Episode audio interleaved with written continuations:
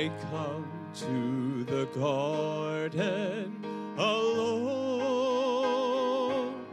while the dew is still on the roses and the voice I hear falling on my ear the Son of God discloses.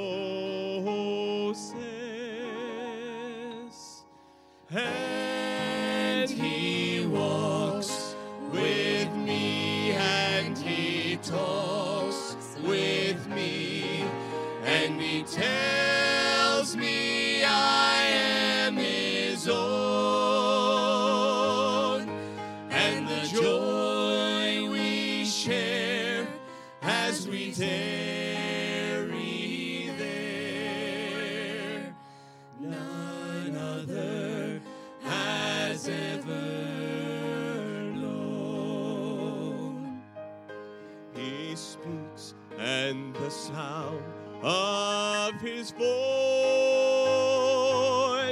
is so sweet. The birds hush their singing, and the melody that he gave to me within my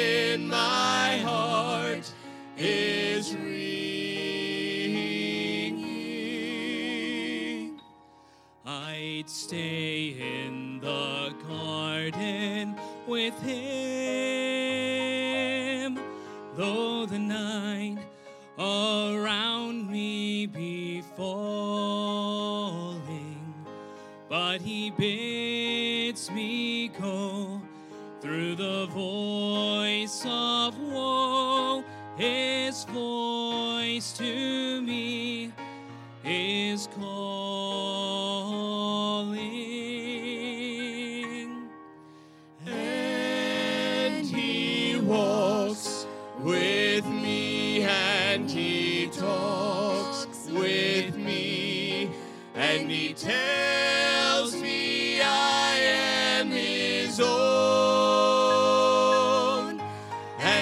Joy we share as we tarry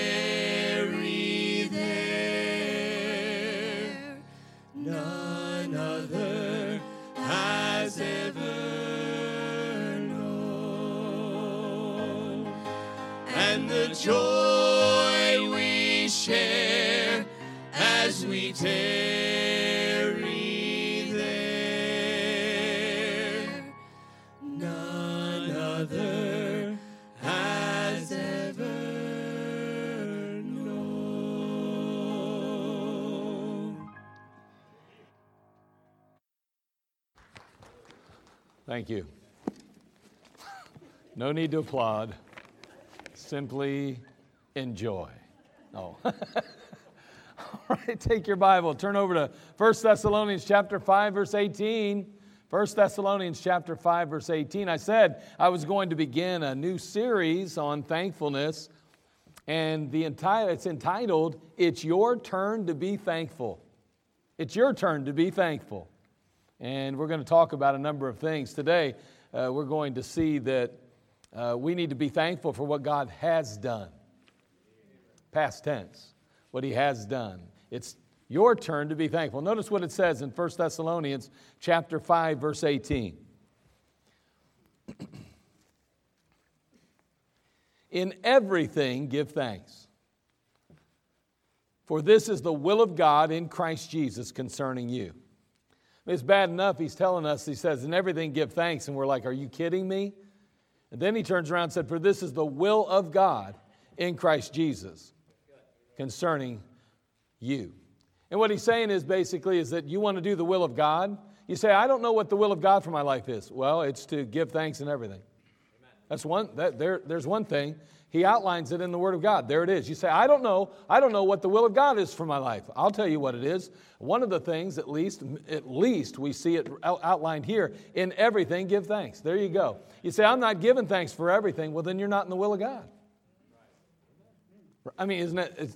right? Okay. I mean, I'm just saying, I mean, that's the will of God in Christ Jesus concerning you, concerning me, concerning all believers. And so we're told to be thankful. Now, in Ephesians chapter 5, verse 20, he says, giving thanks always for all things unto God and the Father in the name of our Lord Jesus Christ. Now, as we look forward to Thanksgiving and uh, you know, thank, thankfulness is often a highlight, right? We talk about that during this time of year, but, and I don't need to take a lot of time, nor do I need to really take any time to tell you that we live in a society that's growing ever more unthankful. There's ingratitude everywhere we turn, isn't there? Whether it's in the home or out in the workplace or possibly just as citizens and around our neighborhoods and just in interacting with friends and family and all kind of folks, there's a, an element where ingratitude seems to be on the rise, and it's in, I mean, it's just an epidemic proportion, it seems. Now, over the next three weeks, I want to preach this series. And, uh, and again, it's entitled, It's Your Turn to Be Thankful. And this morning, I want to begin by addressing this topic being thankful for what God has done. We got to remember what God has done, and we need to be reminded often. And in, in, in being reminded, we can, uh, we can find gratitude. And again, this morning in the Sunday school, if you were in a Sunday school class, you already uh, kind of are going to touch on one of the areas that we're thankful for, or reasons that we should be thankful. But again, let's address this this morning. Let's take just a few minutes and consider that thought. Be thankful for what God has done. So let's go ahead and have a word of prayer. Father, we thank you for all you've done for us. And again, Lord, there's no doubt that we uh, uh, could probably be more thankful in many areas of our life. The truth is, as human beings, Lord, we are very prone to complaining. It's easy for us to want something else other than what we have. You address that in your word often. You tell us that we're to be content in whatsoever state we are. You Remind us not to envy the things of others. And Lord, yet we struggle with those things, and those things at times can create an attitude of ingratitude in our hearts and lives. And I ask, dear God, that you'd help us as we reflect on just a few thoughts this morning uh, or reasons why we ought to be thankful for what, uh, for, for, you know, thankful to you for. And, and, and it's the things you've already done for us. Now, Lord, be glorified in this service. I have nothing to say to this thy people except you give it to me first. Fill me with your Holy Spirit and allow me to be your mouthpiece today. Thank you for this wonderful group that's gathered today to receive from your word. Lord, we need to hear from you. And so we commit ourselves to this moment. Lord, we pray that there'll be no distractions. Put a hedge about us and keep Satan out. And may our minds not be distracted in the least as the word of God goes forth. And may we, Father, be stronger and better equipped to please you and to honor you. Now, Lord, again, if there be those that are without Christ, that have yet to trust and receive Him, that do not know for sure heaven's their home, may they settle that today. May they not leave here with doubt or questions or even guessing, but may they be confident, knowing that they have Christ as Lord and Savior. We love you now. We need you. We'll give to you the glory. In Christ's name, amen. So, you say, okay, well, be thankful for what God has done. Well, what has God done? Well, first, we need to be thankful for His compassion. His compassion. Turn, if you would, to Romans chapter 3. Romans chapter 3, verse 10. Again, there's nothing that's going to probably be super new to you. I mean, many of you have been, probably been in church a long time, but even if you haven't, you may have heard some of what we're going to talk about, especially if you've come to Jesus Christ as your Savior. But notice what the Bible says in Romans chapter 3, verse 10. This is so important for us to understand, even as born again believers, even as those that have already accepted and trusted Christ as Savior, we got to remember where we came from and understand what God's really working with. Notice what the Bible says in Romans chapter 3, verse 10. It says, As it is written, and again, the Apostle Paul is writing to the church at Rome, and he says, As it is written, there is none righteous, no, not one. There is none that understandeth, there's none that seeketh after God.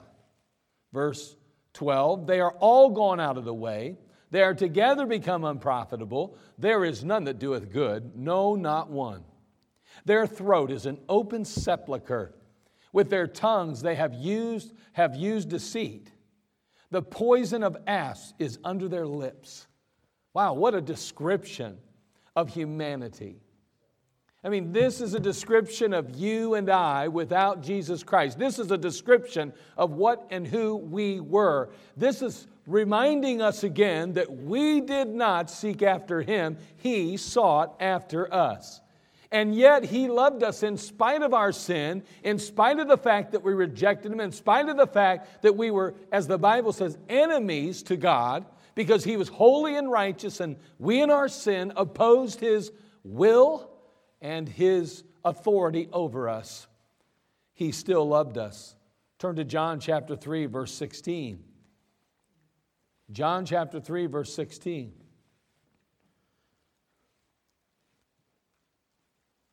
They're together become unprofitable. There's none that doeth good, no, not one. That means me and that means you. We, we had nothing to offer God, nothing to offer Him. And yet He loved us anyway. He expressed and extended compassion to you and I anyway. John 3:16 For God so loved the world that he gave his only begotten son that whosoever believeth in him should not perish but have everlasting life. Can I just say, as I'm saying those words, I'm thinking to myself, you know, it's funny, I don't have to know anything. I just need to speak His word. And the reality is, there's power in the Word of God. You say, I don't have a lot of answers and I wouldn't know what to say to somebody. Well, just quote some scripture then. That's where the power comes from. There's nothing that will change a life like God's Word. Nothing will change a life like God's word. John 3:16 For God so loved the world that he gave his only begotten son that whosoever believeth in him should not perish but have everlasting life. For God sent not his son into the world to condemn the world, but that the world through him might be saved. And then we read last week, I believe, in 1 John 3:16, hereby perceive we the love of God, because he laid down his life for us. How do I know God loves me? Because he died for me. He laid his life down for me. I have no question about that. No question, at least intellectually, no question whatsoever. He left the comforts of heaven to carry a cross. I mean, think about that. Well, turn, if you would, to 2 Corinthians 8 9, and we'll read about it. But he literally left heaven. He left the comforts of heaven to carry a cruel cross. Amazing, isn't it? It really is. It's mind boggling. 2 Corinthians chapter 8 verse 9.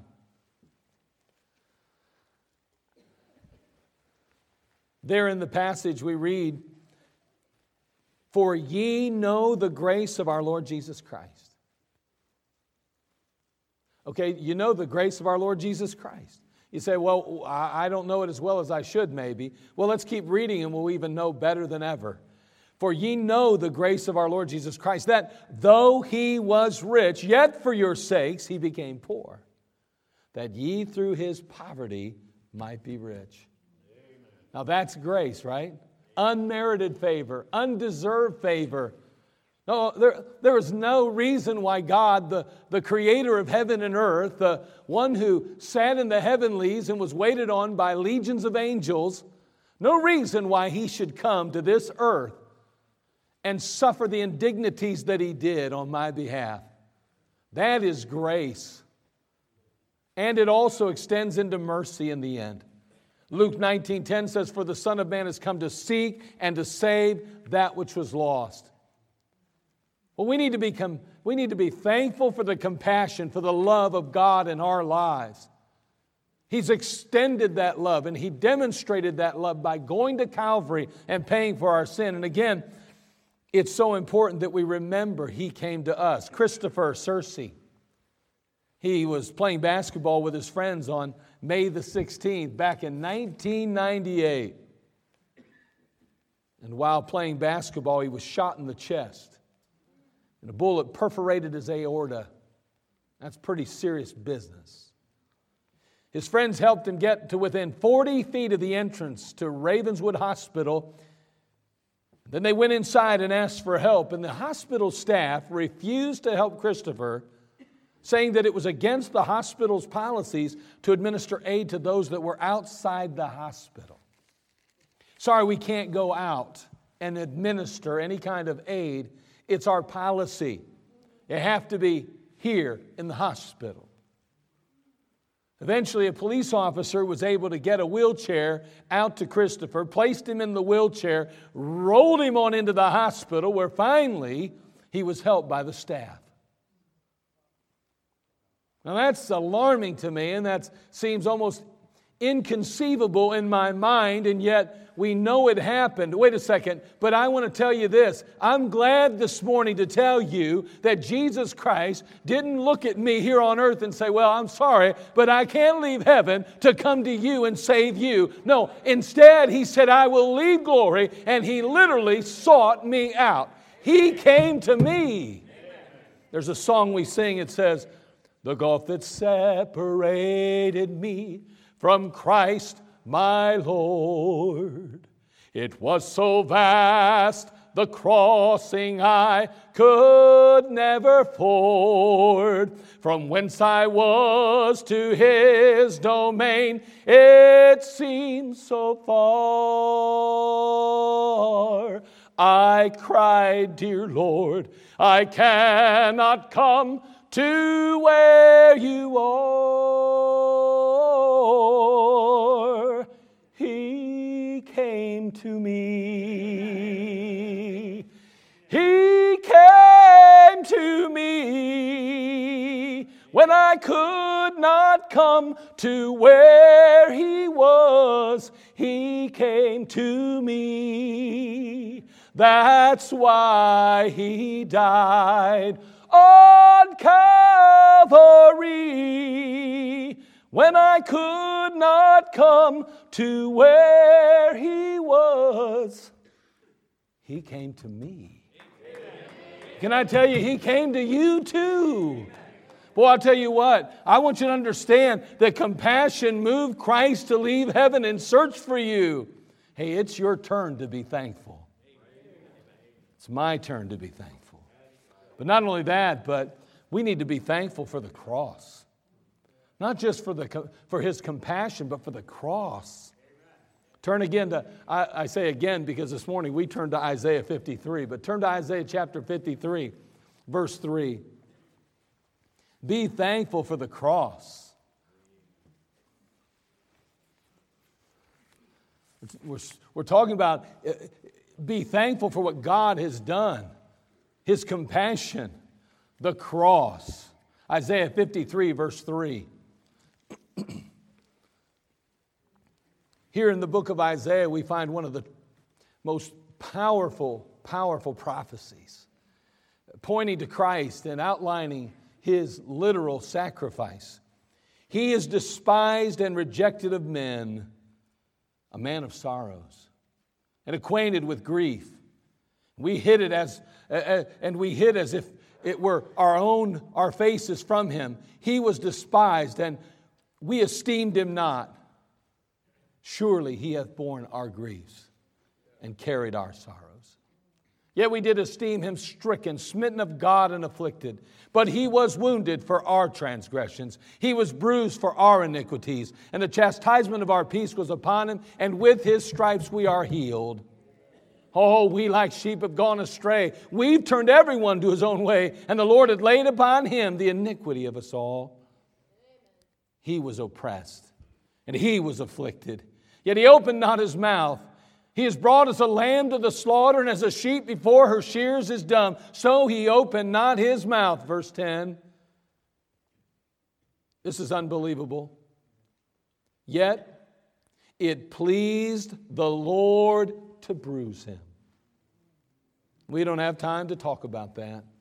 But can I tell you, the Master was pleased to see the cost of Calvary, recognized the cost, but he saw past the cost and he saw the converts. And he said, You know what? It's worth it all.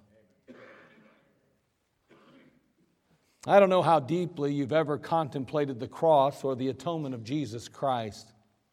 In this passage, it is evident and it is extremely clear that he endured tremendous physical pain and agony. However, there's another side to this equation that I believe far surpasses the physical.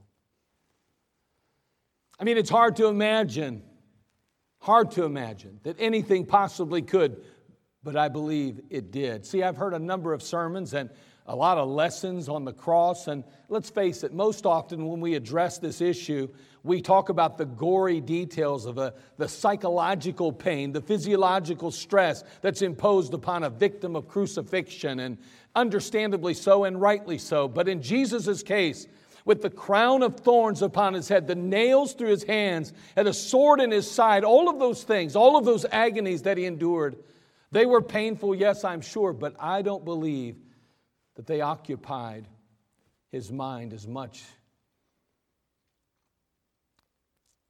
as the idea of being separated from his Father. I mean, yes, having a body, Jesus certainly felt every blow, but I doubt that the pain was even worthy to compare to the pain that he had to endure while he received the very punishment of hell that you and I personally deserved. See, what I'm saying is that the crown of thorns and the nails in his hands and feet, the sword that ultimately, and uh, the spear in his side, nothing compared to the, com- to, to, to the coming curse of God that he would bear. See, I don't know what it means experientially to be completely cursed of God. I can't wrap my mind around that. To be cut off from his presence completely, to be sent to a realm of absolute darkness like Jesus was. I can't wrap my mind around that but it would far surpass any physical attack. I want you to think about that. I want you to think about what it would be like for you to be cursed by God, to be cursed of God, to be cut off from His presence completely. It's hard to imagine because we've never been in a place like that. Even if you're lost today, the presence of God plays a factor in your life every single day. The grace of God is still being extended to some degree or another. But I want you to think about that. What it would be like to be cursed of God, to be cut off from His presence, to be sent to a realm of absolute darkness. And can I tell you, that's exactly well, you will find yourself if you fail to trust and receive Jesus Christ who paid the curse on your behalf. See, he willingly took our place on Calvary. In John 10 17, he says, Therefore doth my Father love me, because I lay down my life that I might take it again. No man taketh it from me, but I lay it down of myself. I have power to lay it down, and I have power to take it again. This commandment have I received of my Father. As he was in that garden and his, you know, he had sweat drops of blood and he kept crying out, Oh Lord, if it be, you know, take this cup from me, but not my will, thy will. Take this cup from me. Take this cup from me. I don't believe it was the physical pain and agony that he would face. I don't believe that's what he feared the most. What I think that he dreaded more than anything else was the total separation between him and his father that God would turn his back on him, that he'd be cursed of God because of the sin of the world that he would take into his own body that day.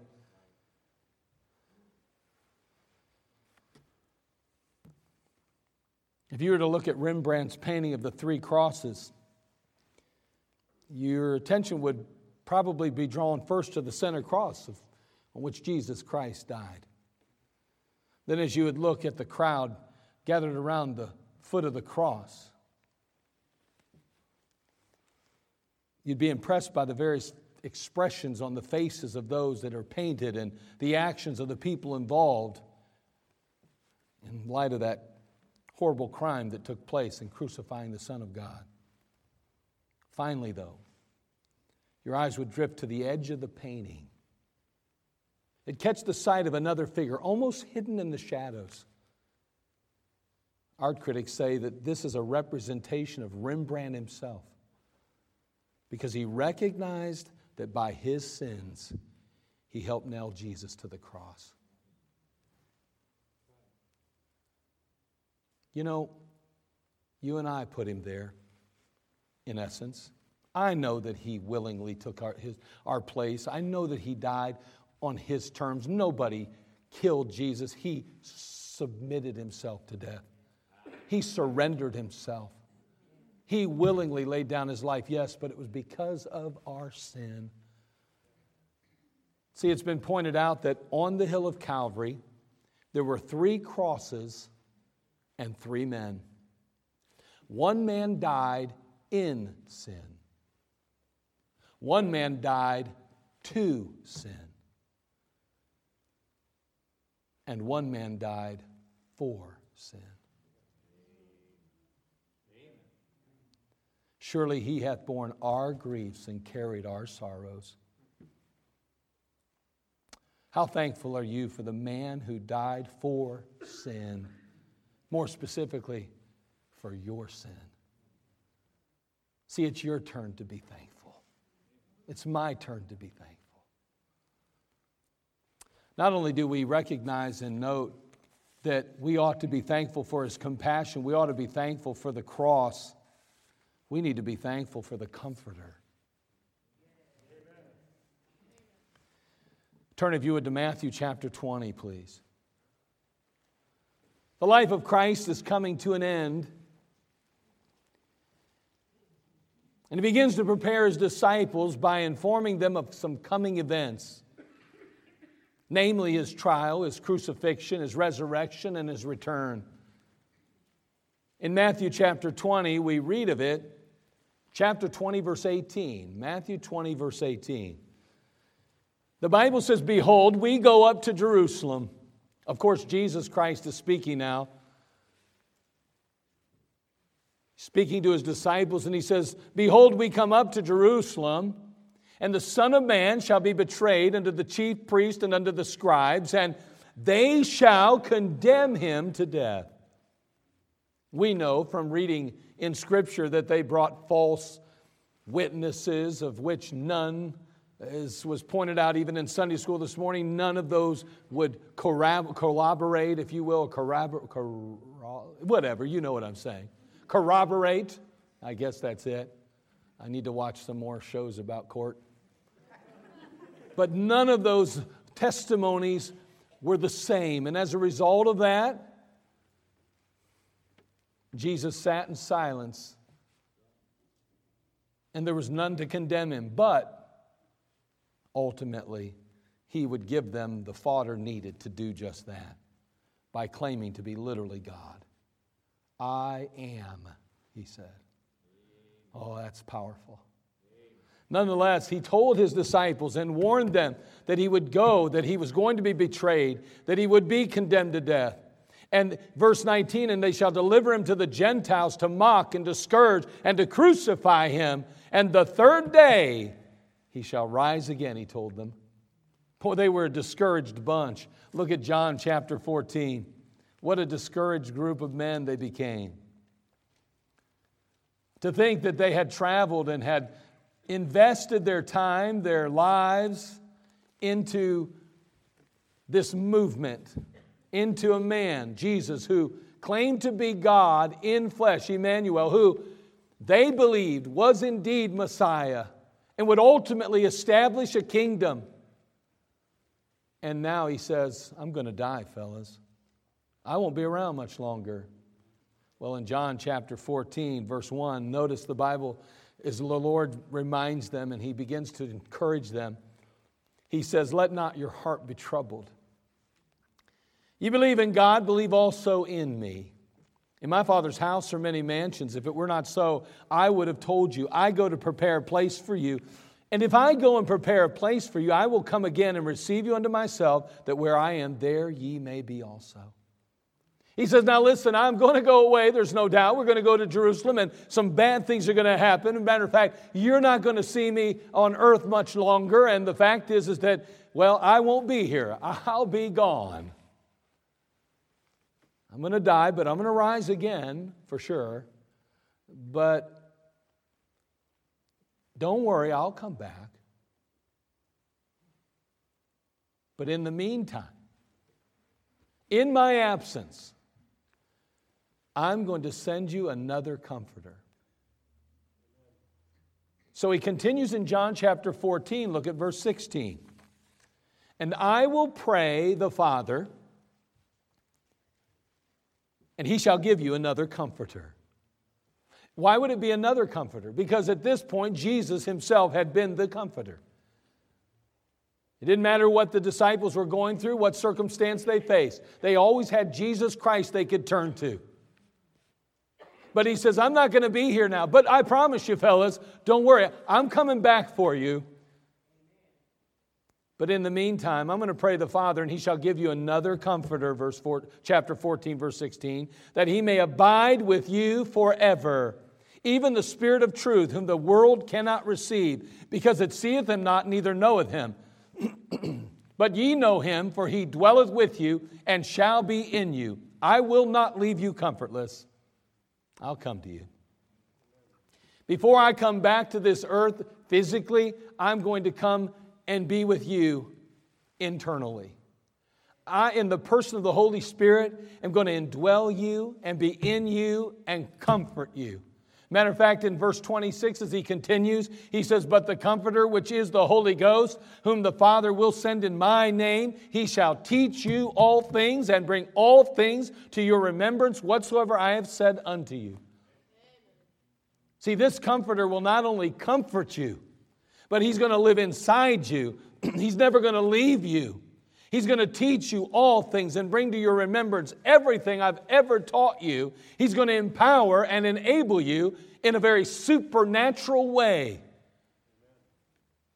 And therefore, Jesus speaks and tells them in John 16, verse 7, just a few chapters later Nevertheless, I tell you the truth. Uh oh, Jesus is going to speak truth now. It's funny, isn't it? You know, isn't it, you know when we you know we wonder, well, why do people say that? Okay, now listen, I'm telling you the truth here. Well, you mean to tell me? So you mean you lie then? So now you're making sure I know you're telling truth? well, I can guarantee you, Jesus didn't say it in that way. But he says here, he says, Nevertheless, I tell you the truth. He's saying, Wake up, fellas, I got a truth for you. It's going to be hard to swallow, it's going to be difficult for you to understand. Now, just, just hold on to your seats, fellas. It's going to be a five ticket ride. He says, Nevertheless, I tell you the truth, verse 7 it is expedient, it's profitable, it's useful for you, it's, it's, it's in your best interest that I go away. Huh? that, that, that's like, are you, what language are you speaking, Jesus? We don't understand. He said, I'm telling you the truth. I'm giving you something you need to understand. This is true. Whether you understand it to be true or not, whether you acknowledge it to be truth or not, whether you accept it to be truth or not, doesn't matter. He says, Nevertheless, I tell you the truth. It is expedient, it's profitable, it's useful, it's in your best interest that I go away. For if I go not away, the Comforter will not come unto you. But if I depart, I'll send him unto you. It's as if the Lord's making it clear to them listen, I know your hearts are broken, and I know that you're concerned about me leaving, and you, you feel as though everything you've worked for and everything you've strived for is going to be lost. But let me tell you something it's in your best interest that I leave. It's going to be more profitable for you if I'm not here because the alternative, the, the, the one that I'm going to send in your place, that God the Father will send, I should say, in my place, the Holy Ghost, He will be with you always. He will empower you in a way that even I can't. He, in a personal way, in an eternal way, will give you the ability to accomplish everything I've called you to do and asked you to do on my behalf. You'll be able to do more with me in heaven and Him inside you than you could do with me here with you.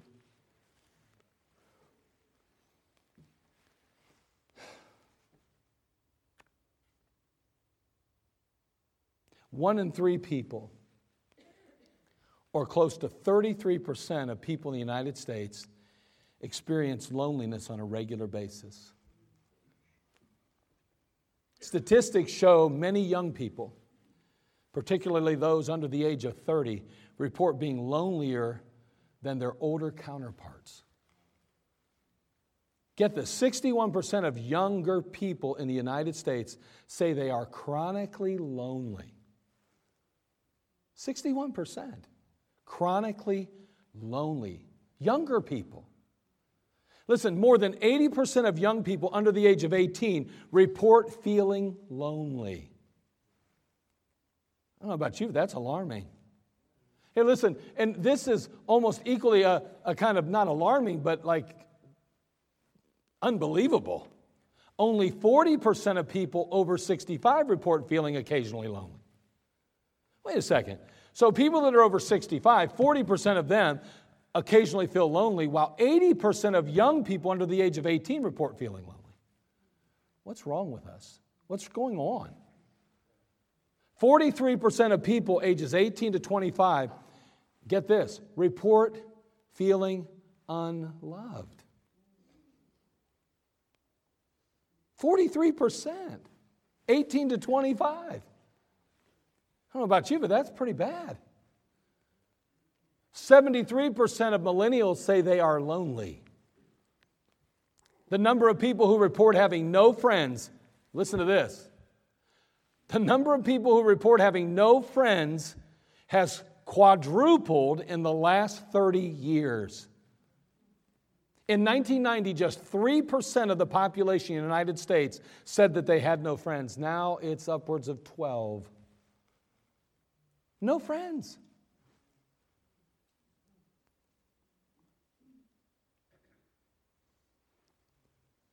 You know what that equals?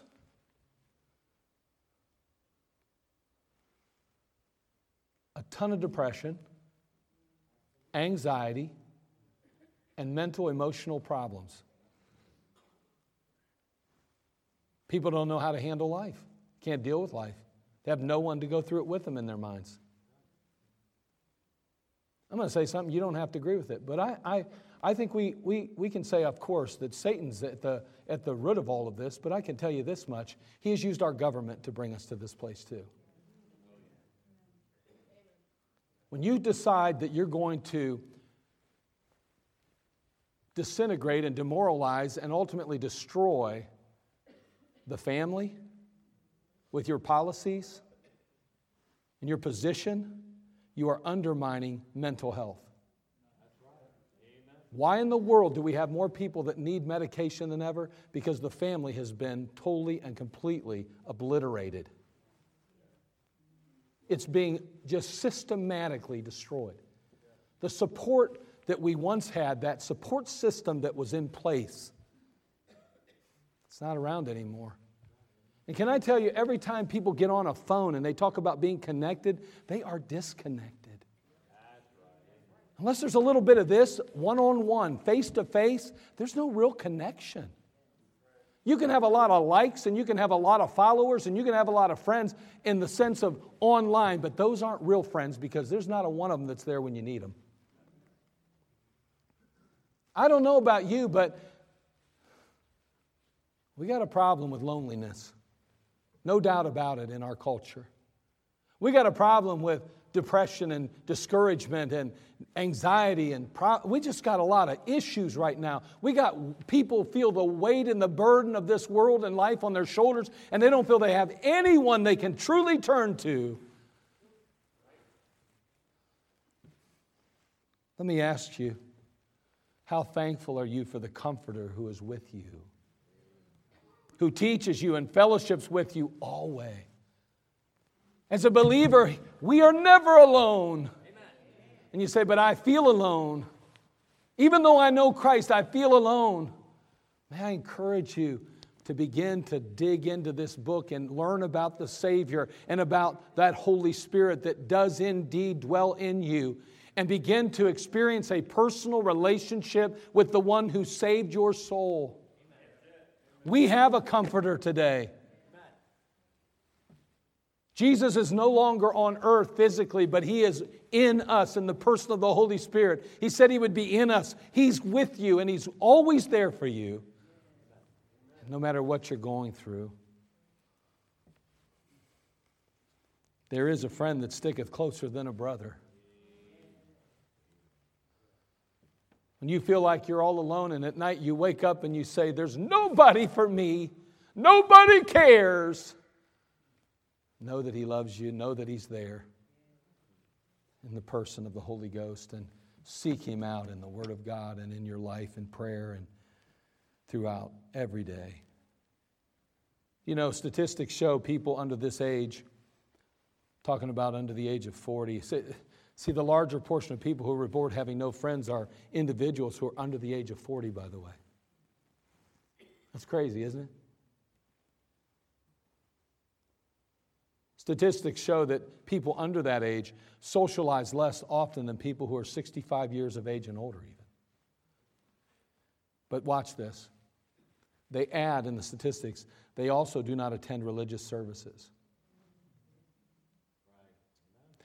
They go on to say, which is another factor that can influence how lonely a person feels. Can I say that it's too bad that a church attendance is on the decline then? It seems like everybody wants us to believe there's no God in heaven and that church itself is just a fantasy and a waste of time, that all we're going to do is go there and someone's going to ask us for money and they're going to just simply try to get us to build their, their, their, their dynasties, if you will. But my friend, let me tell you, there's a lot more to it than that. The fact is today is that people that attend church faithfully and consistently are much less lonely because there are people of like mind, like faith, that they can fellowship with. And my friend, if you're here today and you say, I have no friends in the church, then get involved. Be faithful and plug in because there are people that will be there with you, fighting side by side for the banner of the cross, reaching souls for the kingdom of Christ. Get plugged in. But more than anything, never forget that He lives in you.